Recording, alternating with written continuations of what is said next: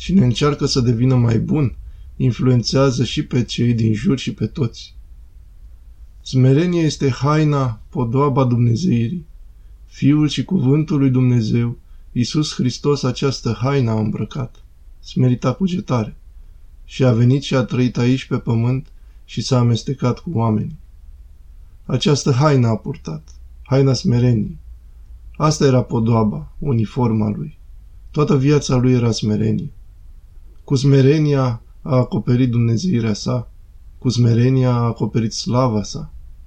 Orice om se îmbracă cu această haină a smereniei, acesta se aseamănă cu Isus, pentru că prin smerenie se îmbracă cu însuși Isus. Pe omul smerit, după cum ne e cunoscut, îl iubesc toți. La omul smerit îi se închină ca la sfânt. Îl au la evlavie toți, până și fiarele sălbatice nu-l deranjează pe cel smerit, nu-l mănâncă. Câte exemple ale sfinților avem aici?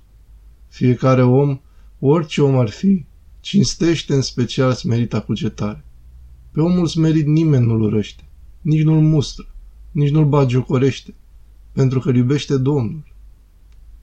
Oamenii se odihnesc în special cu aceștia care iubesc. Domnul se odihnește cu cei smeriți. Bogate sunt darurile lui Dumnezeu. Slăvit să fie preasfânt numele Lui pentru toate bunurile sale. Să vă rugați să ne învrednicească Dumnezeu toți împreună să-L cântăm și să-L slăvim în veci. Amin, amin, amin. Traducerea www.chiliatonita.ro